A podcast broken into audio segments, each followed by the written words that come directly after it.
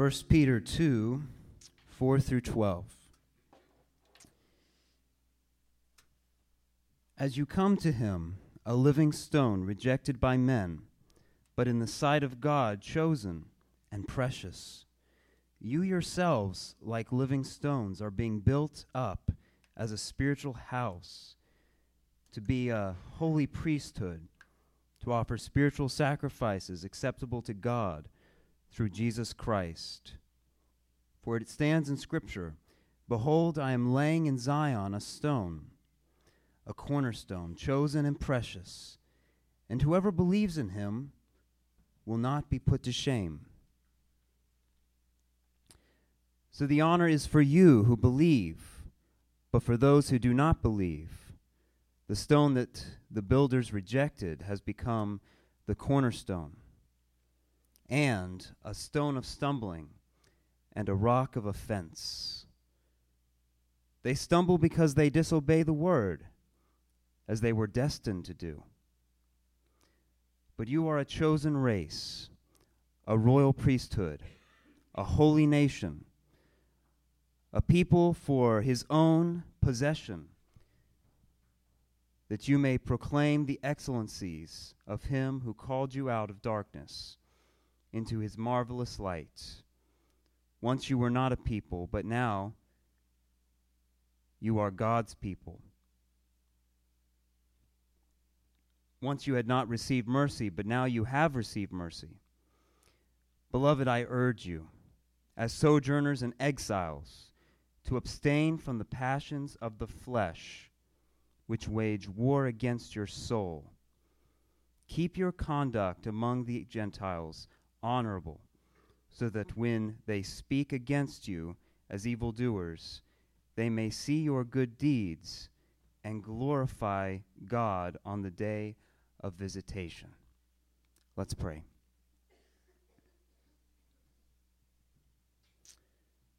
Our great Father, our Father, thank you for your word. That reminds us of truths like these.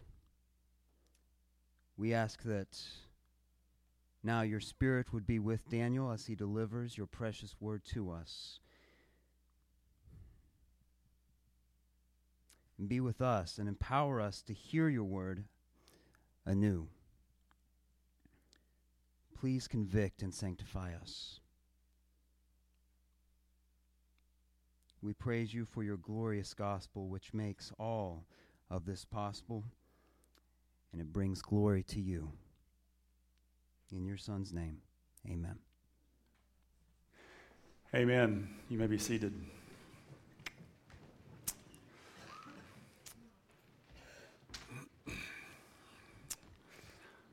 Aletheia Church, my desire for today is to grab your heart's attention by proclaiming the excellencies of Christ. My hope, my prayer, and my pleading with God this entire week has been that this proclamation will result in the expulsive power of a new affection a new affection that will result in your mouth overflowing with praise of the excellencies of Christ and cause your lives to move in good deeds aimed at the glory of God.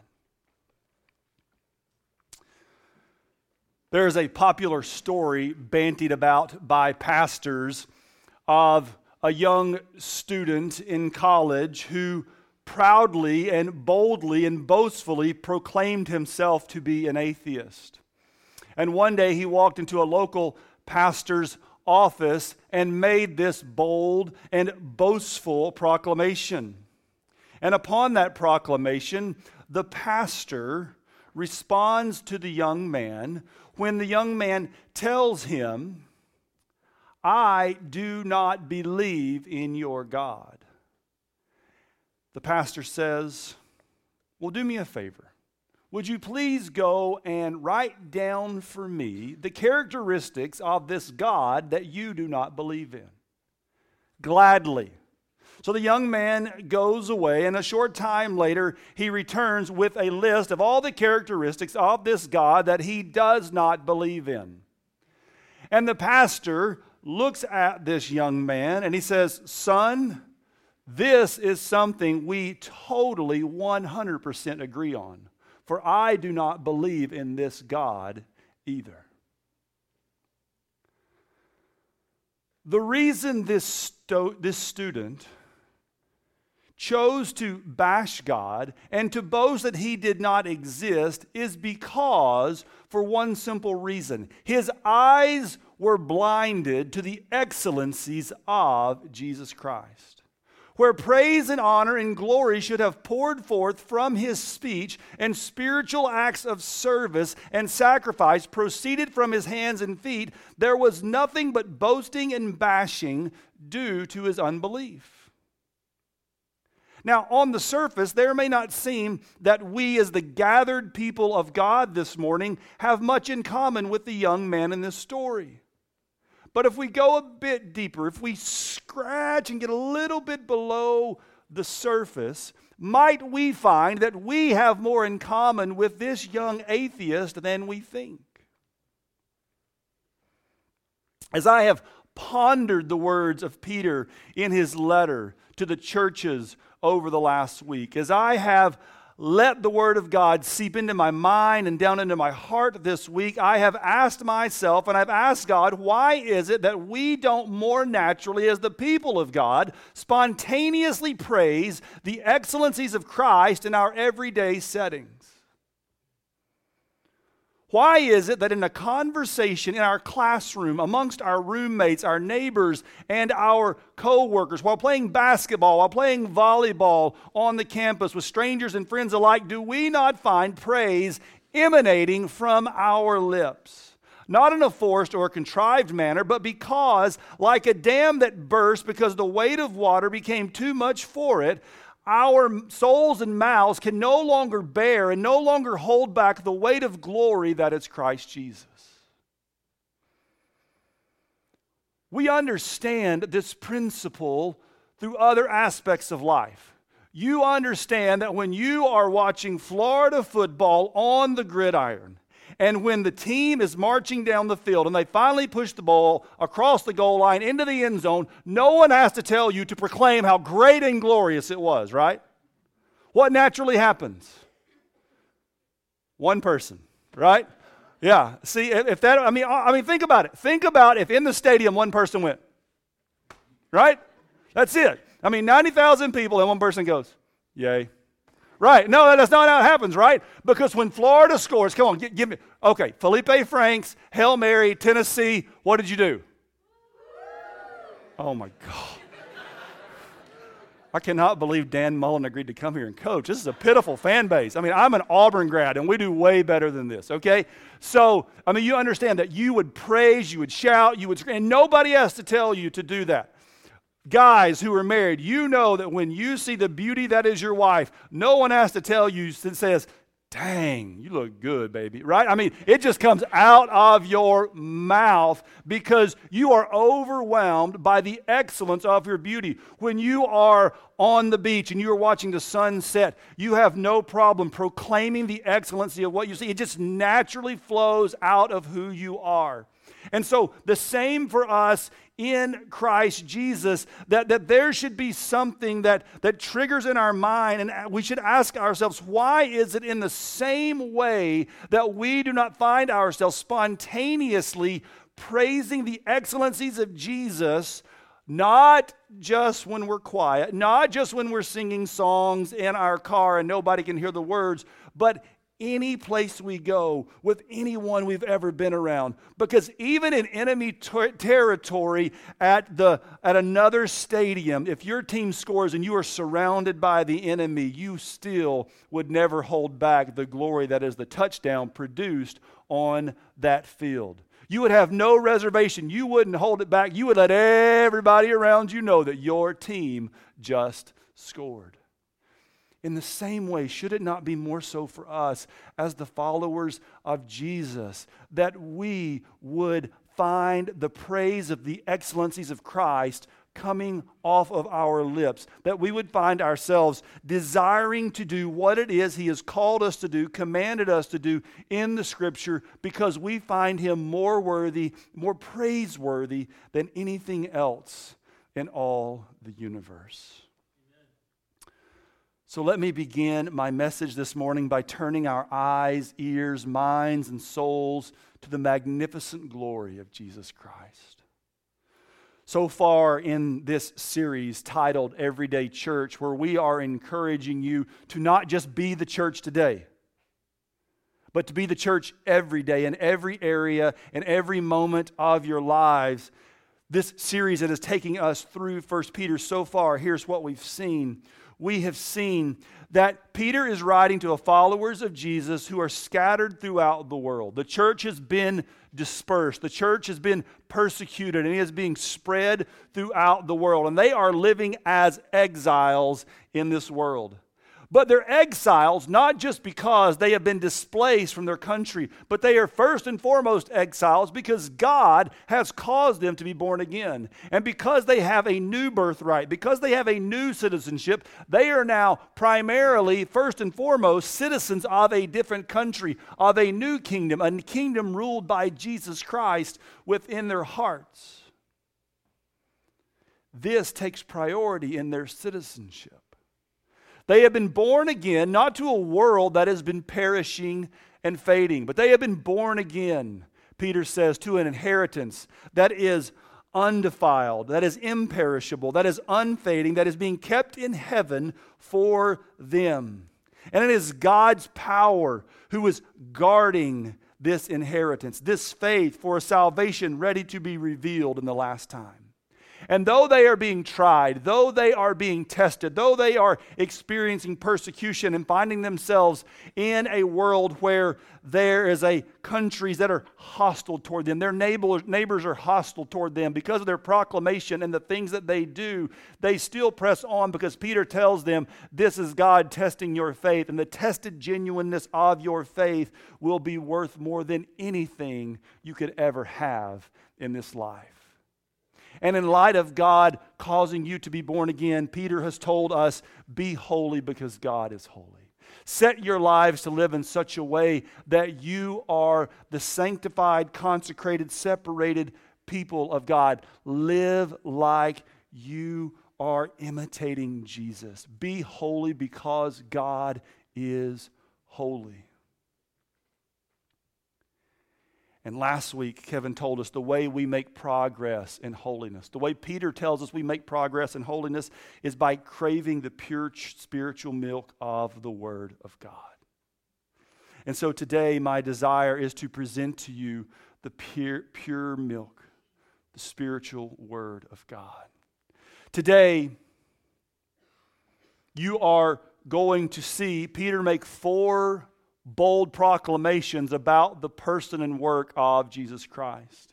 He is going to tell us four things. He's going to say that Jesus is a living stone. Jesus is the cornerstone.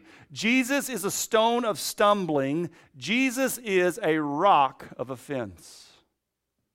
In verse 4, it says, As you come to him, a living stone, rejected by men, but in the sight of God, chosen and precious, you yourselves, like living stones, are being built up as a spiritual house, to be a holy priesthood, to offer spiritual sacrifices acceptable to God through Jesus Christ. So, the imagery that, that Peter gives us here is one that's not really familiar because you think living stone, right? You go pick up any rock anywhere, like you know it is an inanimate object. It is dead, it is lifeless, there is nothing in it.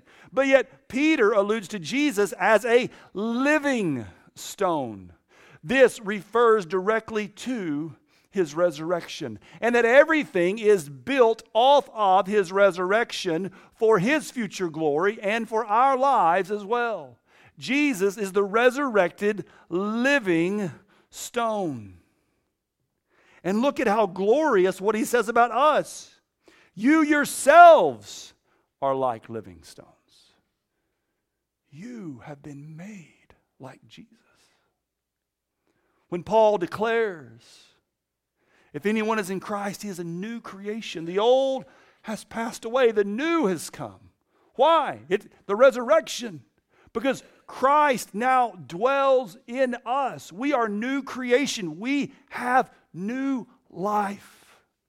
We, like Christ has a resurrection body, we will one day have a resurrection body once we experience death the way that He experienced death. But the four realities for us, the great reality that Peter reveals about us and to us and for us in this passage is that number one, you are like living stones. And you have to understand this is the beginning of Peter connecting the idea that we are the temple of God. Because what he says next is, you are like living stones and you are being built up as a spiritual house. This is a direct correlation to the temple. And you've got to understand the imagery here that people would, would know exactly what Peter's talking about because he's talking about the temple. And though there were sacrifices made in the temple, the primary reason the temple existed was so that the presence of God could dwell there. God caused his presence to dwell in the temple. And now, as followers of Jesus, what do the scriptures repeat to us over and over and over? That as Christ, as being in Christ, the Spirit of God now dwells in us. The Holy Spirit we have is a deposit guaranteeing our inheritance. So Peter's going somewhere. You're a living stone. You're being built into a spiritual house. You're being built into a spiritual temple. And then he, continuing this temple imagery, he says to be a holy priesthood, to be a set apart priesthood, to be a consecrated priesthood. And what did the priests do? They offered sacrifices on behalf of the people. Now, Jesus has offered the ultimate sacrifice for us. So now there is no sacrifice that remains for sin because that has been paid. But the imagery still remains that we, as the people of God, as these living stones and this spiritual house, as this holy priesthood, we should offer spiritual sacrifices acceptable to God through Jesus Christ. Now, now to pay attention there because the only way the sacrifice is acceptable is if it's through Jesus Christ. So if you're sitting here today and you're like, well, like Jesus is great and I'm sure like that's a way to get to heaven, but no, I just kind of plan on being a good person and doing it my own way and hope my good outweighs my bad. Like Peter has said to you and the scriptures declared to you from beginning to end, that will never be an acceptable sacrifice. No matter how many good things you do in this life, you can never overcome the stain of sin that is upon your soul, for you have rebelled against God, for you have turned against God and gone your own way. And so there is only one acceptable sacrifice, and that is Jesus Christ. And in light of Him offering Himself as a spiritual sacrifice on our behalf, we now offer ourselves by giving spiritual sacrifices. And you may be asking, okay, Daniel, so what are some of those spiritual sacrifices? And, and really, the list could go on and on and on forever. But we think about it in, in the giving of our time, the giving of our talent, the giving of our treasure. We can do it in being a part of the service team here on Sunday morning or serving kids on Sunday morning. We can do it in hospitality by hosting people in our dorm room, in our apartment, or in our homes for our gospel communities. We can do it in evangelism just when we are out and about with people proclaiming the excellencies of Jesus. That can be a spiritual sacrifice, setting aside time to talk to people about Jesus. Romans says, that in light of what God has done, you should offer your body as a spiritual sacrifice. So, one of the questions you have to ask yourself today is Are you offering your body as a spiritual sacrifice in light of what God has done for you? If you look back at this past week, can you say, I offered my body as a spiritual sacrifice to Jesus? Can you look back over the next the last month, the last year, the last semester, yes, I offered my body as a spiritual sacrifice to God because I am so overwhelmed by what He has done for me. This is what is expected to us as the redeemed children of God. This is what is expected of us as living stones who are being built into a spiritual house to be a holy priesthood. If you are not yet living in such a manner and are a follower of Jesus, I encourage you to examine your life Paul says to examine your life, examine your faith. Look at your life to, to make sure that you are in the faith. Because the result of what Christ has done for us should result in proclaiming his excellencies and in offering acts of spiritual sacrifice for Jesus. From here, Peter takes us into his next thought.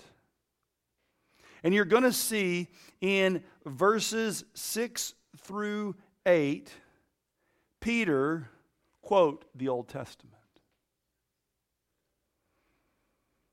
For it stands in Scripture Behold, I am laying in Zion a stone, a cornerstone chosen and precious. And whoever believes in him will not be put to shame. Now, in this immediate reference, Peter is quoting Isaiah 28 16. So, in order to draw out the meaning for us, we have to draw out the context of Isaiah 28 to see what it is Peter is wanting to say to us.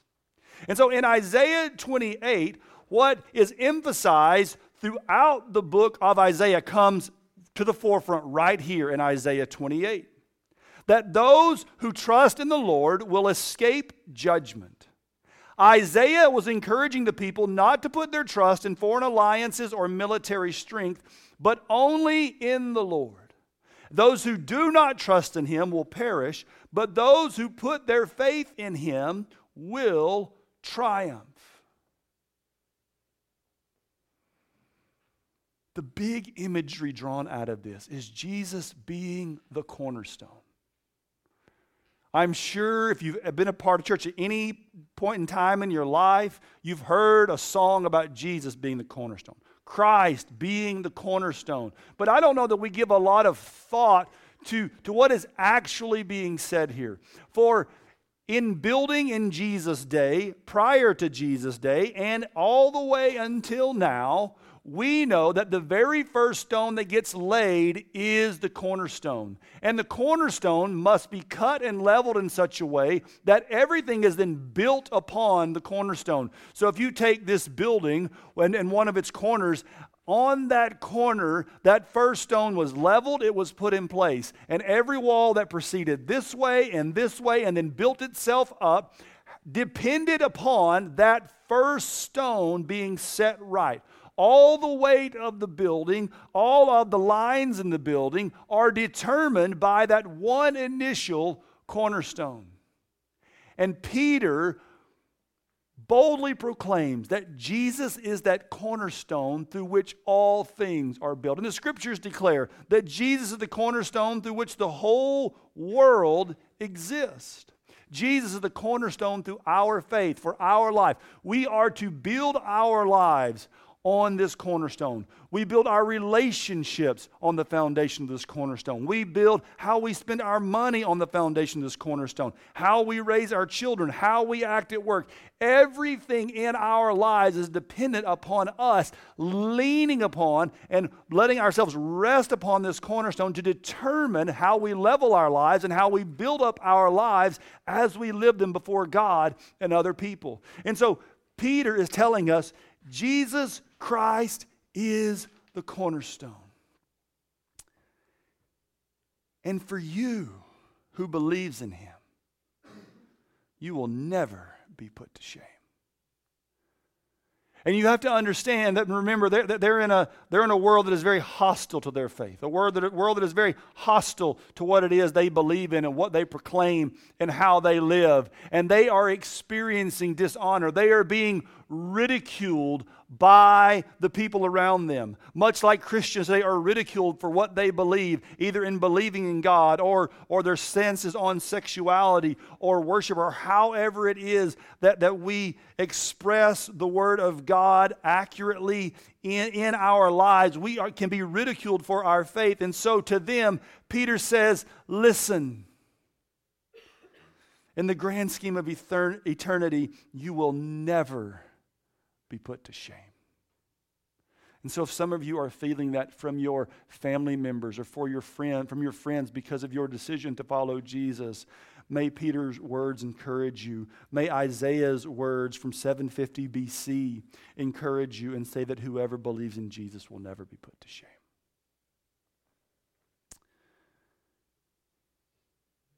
In light of this, Peter says, the honor is for you who believe. Make sure you understand this that the honor is for you who believe. There is no shame. But for those who do not believe, the stone that the builders rejected has become the cornerstone, and a stone of stumbling and a rock of offense.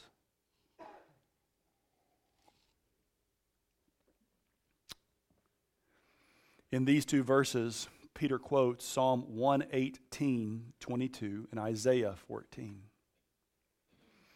You need to know that Psalm 118, 22 is used multiple times in the New Testament.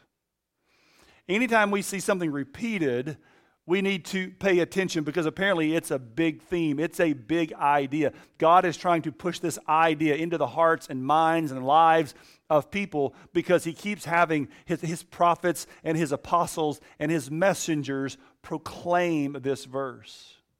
But not only do his apostles, his prophets, and his messengers claim this verse, but Jesus speaks directly to this verse. Jesus himself draws this scripture from Psalm 118 22 out of out of the Old Testament and into his own life, and with it, he gives a dire warning to those who don't believe.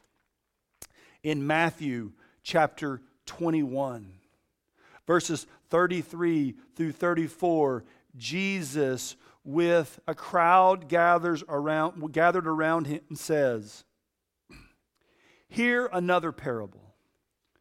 There was a master of a house who planted a vineyard and put a fence around it and dug a wine press in it and built a tower and leased it to tenants. Then he went into another country. When the season for fruit drew near, he sent his servants to the tenants to get his fruit. And the tenants took his servants and beat one, killed another, and stoned another. And he sent other servants, more than the first, and they did the same to them. Finally, he sent his son to them, saying, They will respect my son. But when the tenants saw the son, they said to themselves, This is the heir. Come, let us kill him and have his inheritance. And they took him and threw him out of the vineyard and killed him. When therefore the owner of the vineyard comes, what will he do to those tenants? They said to him, he will put those wretches to a miserable death and let out the vineyard to other tenants who will give him the fruits in their seasons. Jesus said to them, Have you never read the scriptures? The stone that the builders rejected has become the cornerstone. This was the Lord's doing, and it is marvelous in our eyes. Therefore, I tell you, the kingdom of God will be taken away from you and given to a people producing its fruits. And the one who falls on this stone will be broken to pieces, and when it falls on him, it will crush him. Now, this might upset your image of Jesus a little bit as, as soft, sweet, gentle Jesus with feathered hair and product in his hair and walking around in a nice flowing robe, being nice to the children, saying, All the little children come to me. Oh, I'm so sweet and cuddly and warm. Come here, let me be your homeboy and your best friend. But you need to understand that, that when Jesus speaks here, he speaks as the lion. And you have to understand that as the people of God, it is so important that we clearly can distinguish Jesus as the lamb and Jesus as the lion, for he is both. In the way, same way that he is fully God and fully man, he is fully lamb and he is fully lion. And there are times where he takes on the characteristics of the lamb and he offers himself as a sacrifice for sin. But to this and from this, after his ascension, one day he returns, he will not return as the lamb. He will return as the lion, and he will wipe out the enemies of God, and he will crush all enemies under his feet. Whether it be people, whether it be Satan, sin, and death, Jesus will crush them all. Amen. And this is the stone that people stumble. It may be the stone that you are stumbling over. You may find this to be a rock of offense. But whether you stumble over it and whether you are offended by it, it is right and it is true and it is good. And to this end, what Peter says next might cause you great concern and consternation. But in light of this revelation, that this rock will crush the enemies of God, Peter says this The people who do not believe, they stumble because they disobey the word as they were destined to do. Now, I know there's a lot of talk about predestination and free will in churches and in conversations, and it is a stumbling block for many people. You need to know and you need to understand the Bible holds up the doctrine of predestination and election proudly and boldly. It also holds men morally responsible and accountable for all their sins. It is a tension that we must hold because Scripture holds it. Jesus holds it. The apostles uphold it. Throughout the Scripture, you will find these words. But it is not meant to be something to dissuade you. It is not something that is meant to cause you consternation if you are a child of the King. Because if you notice, it is always used when spoken to believers as a sign of security of your salvation that it is God who has done a marvelous work in your heart and in your life. And it is the most safe, sure, secure footing you could ever put your foot upon. Because it is God who has secured and ordained your salvation. Now, to this, I know there are questions that will flood our minds, and we will ask, what about those who never hear? Why does God not elect everyone? The easy answer for me is that I am not God and I do not know. But this is what I know God is holy, God is just, and God is righteous. And that every decision he makes from his sovereign will is in accordance with his holiness, his righteousness, and his justice. My goal is not to answer every question for you. I know you may have many questions about this. Kevin and I have agreed about 15 minutes after service to answer any of them you might have. But I will leave you with this as you ponder this portion of Scripture. Tom Schreiner, a well known scholar and follower of Jesus, says this, and I think this is the tension we must hold true in Scripture because this is how I see Scripture presenting it, and many others do as well. That those who disbelieve stumble over the stone who is Christ. They stumble over Christ because they refuse to believe in him and obey him.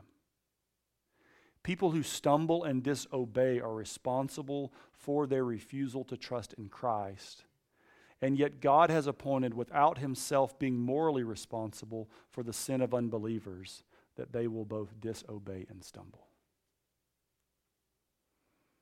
Now, if you want a thought project for the rest of your life, there it is. Because you could never mind the depths, the breadth, the height, and the depth of the wisdom of God. But this accurately portrays what the Bible upholds. And I will say this no person will ever end up in hell who did not want to be there. And you're going, oh, no, no, no, no, Daniel, now you've, no. Listen. One of the hardest things to admit in this life is that we have rebelled against God, that we have chosen to go our own way. That, like Paul says in Romans 1, we have worshiped the creation over the Creator that we have sinned against God. And the Bible says because of that, we, are, we have put ourselves at enmity with God. We have made ourselves enemies of God. We have all chosen to go our own way and do our own thing. And, church, let, let, me, let me say this to you. If you want your walk with Jesus to be set free, you have to embrace this idea.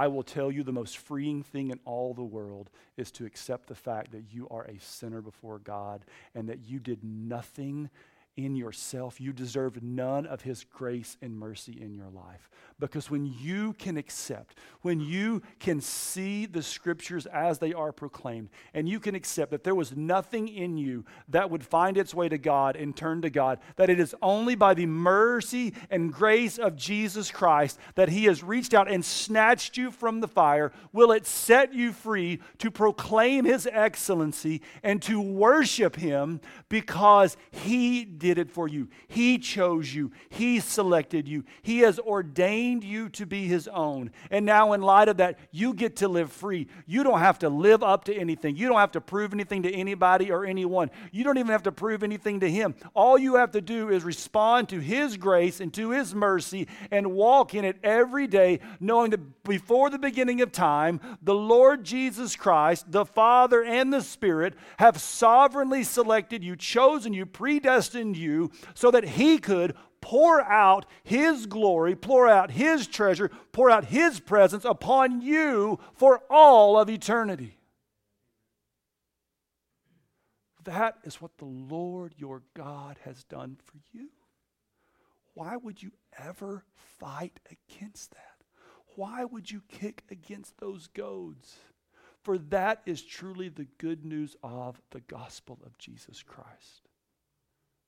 That you were lost in your sin. And Jesus said, Come here, you are mine.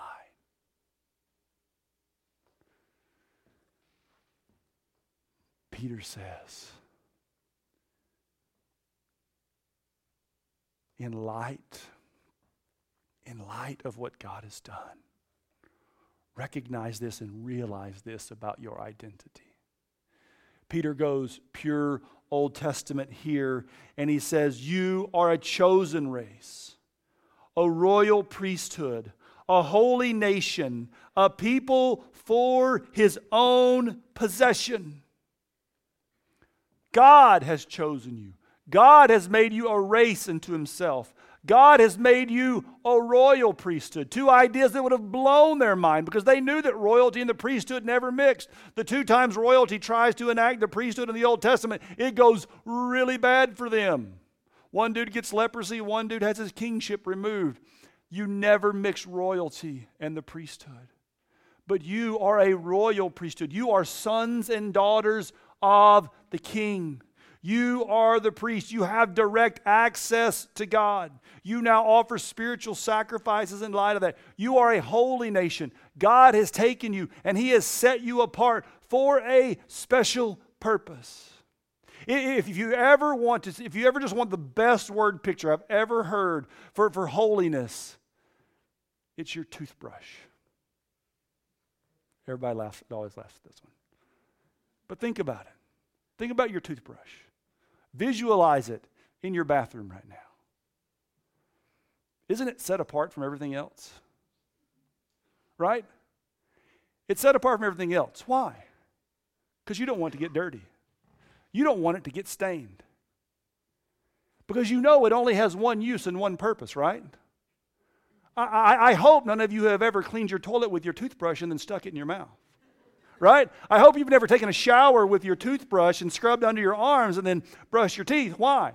And so, if you want to know what holiness looks like, it looks like your toothbrush. For you have taken your toothbrush, you have set it apart, and you understand that it has one use and one purpose. So, God, Peter is saying to them, as a holy nation, God has set you apart for his own purpose, for his own use, and now live your life in this way. For you are a people for his own possession. If you remember back in the fall when we were in Ephesians and I preached the, the, ser- the sermon on identity, I said, From our identity flows our movement.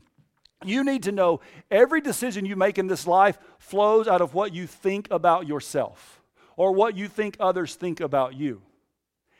Every decision you make flows out of who you see yourself to be. Our identity creates our movement. You say, I'm a student, therefore it means you hopefully go to class, right? You, okay, I'm an employee of this company, so the movement is this. I'm a parent, so I chase that child. I'm not that parent, I don't chase that child, right? All of these things in your identity create the movement in your life. And this is why we have to embrace our identity and what God has done for us, that we are in Christ, that Christ is in us, and it is supposed to create intended movement. And Peter says to us, there are two movements you should see in your life if you are embracing the reality of what God has done for you in Christ. Number one, that you would proclaim the excellencies of Jesus Christ. And number two, that good deeds that result in not yet believers glorifying God on the day of, uh, glorifying God on the day that He calls them out of darkness and into light.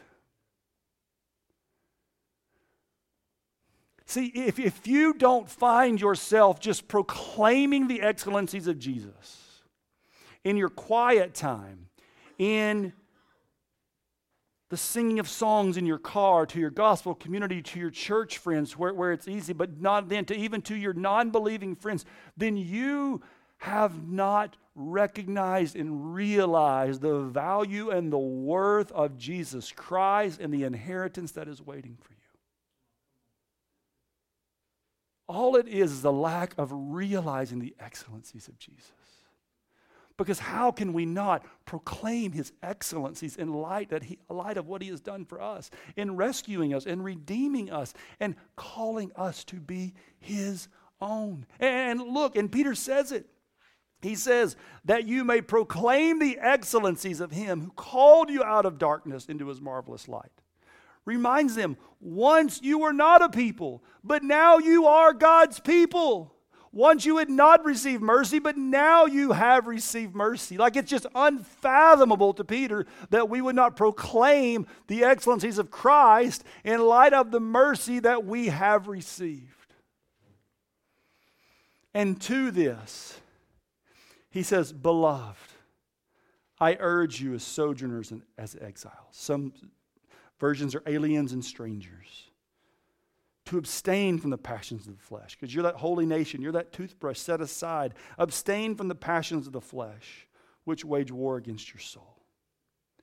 Keep your conduct among the Gentiles honorable, so when they speak against you as evildoers, they may see your good deeds and glorify God on the day of visitation.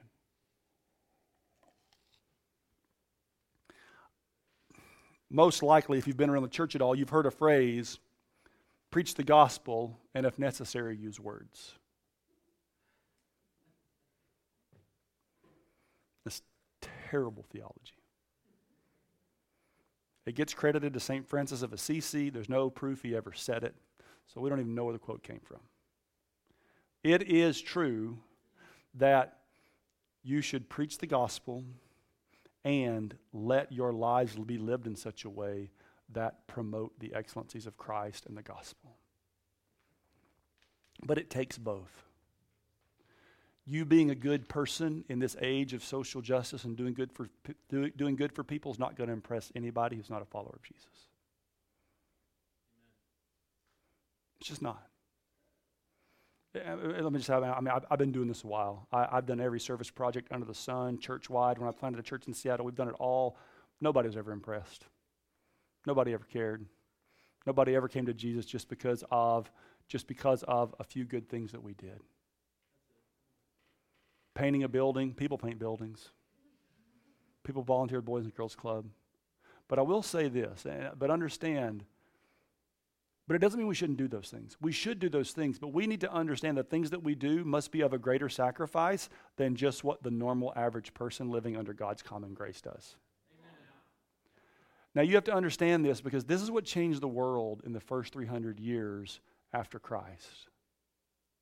In 300 years, there went from 120 people in an upper room to a third of the known world becoming followers of Jesus. Oh, now we're talking. Okay, I want some of that. Like, give me some of that. How, how does that work? Well, what happened was when people would take their children who were sick and dying or the ones they couldn't afford to take of because abortion wasn't available back then, they would take these babies and they would put them under bridges. And Christians became known as the people of the bridge. Because everywhere babies would be put, the Christians would go and take them and they would adopt them into their home and they would rescue them. In the same way, that image that Paul speaks in Ephesians when he talks about us as the adopted children of God, these, children, the, these Christians understood that imagery and they would go and they would rescue every baby and they would take him into their home. And so these children grew up in the ways of the Lord and they worshiped the Lord. But in spite of that, all their neighbors thought they were just freaking weird. Why would you go and rescue and redeem and save these babies who aren't yours? Why would you cause hardship on yourself? But see, they did things in such a way that made the world stand up and look and go, this is really weird. This is really normal. Only a supernatural love could cause somebody to do this. There were people dying in homes of sickness and disease and plague and infections that no one could recover from. Everyone would leave the city and the town except the Christians. They would stay they would go and they would minister to those people's needs as they died, and they would die with them. They just modeled Jesus by giving up their lives for other people. And the world took notice because they truly sacrificed themselves. Don't think those people were any different from you, for they had dreams of what they wanted to be. They had aspirations for their family, for their children, for retirement, for vacation, and all the dreams that human beings have had since God has put us inside of this beautiful creation. But more worthy than all those things, they found Jesus Christ and his excellencies.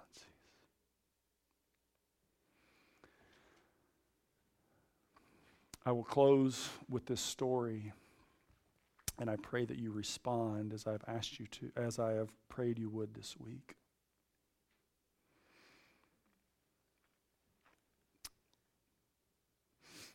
There's a group called the Moravians, and we sing many of their hymns. If it's an old hymn with blood in it, the Moravians probably wrote it, or they were inspired by the Moravians. There was a Moravian named Count Zinzendorf who got so radically impacted by Christ and what he had done for him that five years after his conversion, he started to pray. And as he prayed, a revival broke out. And when this revival broke out through Count Zinzendorf and this Moravian church, a prayer meeting went on 24 hours a day, seven days a week for the next hundred years. Out of this movement of prayer and through the preaching of God's word, there was a young man named Johann Dober who heard about a group of people, a group of slaves on the island of St. Thomas so think Jamaica, St. Thomas, all those places we go on vacation, where there were islands of slaves where the Dutch had taken and they would hold their slaves and they would mine their sugarcane. He became so convicted of the need of these slaves to hear the gospel of Christ that at the age of 25 years old, he gave up his career and decided to go and minister among the slaves, even declaring that he was willing to sell himself as a slave to be among the slaves because he wanted them to hear about the excellencies of Jesus Christ.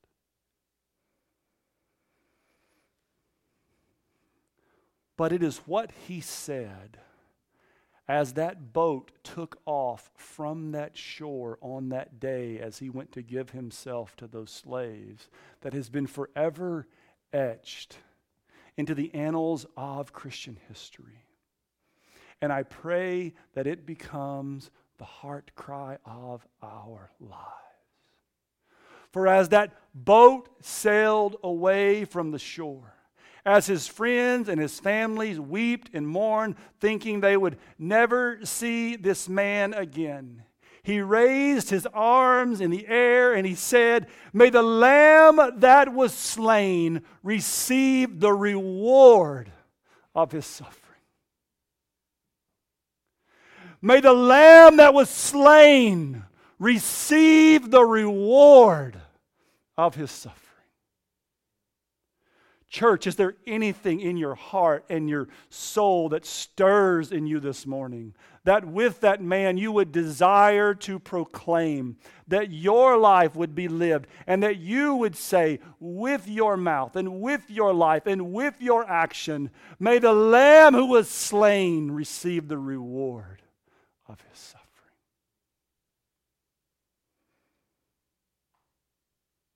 My hope and my prayer and my deepest desire for each and every person is that you would set your face toward the cross and that you would proclaim with your words and with your mouth, May the Lamb that was slain receive the reward of his suffering. As I invite the band to come back up,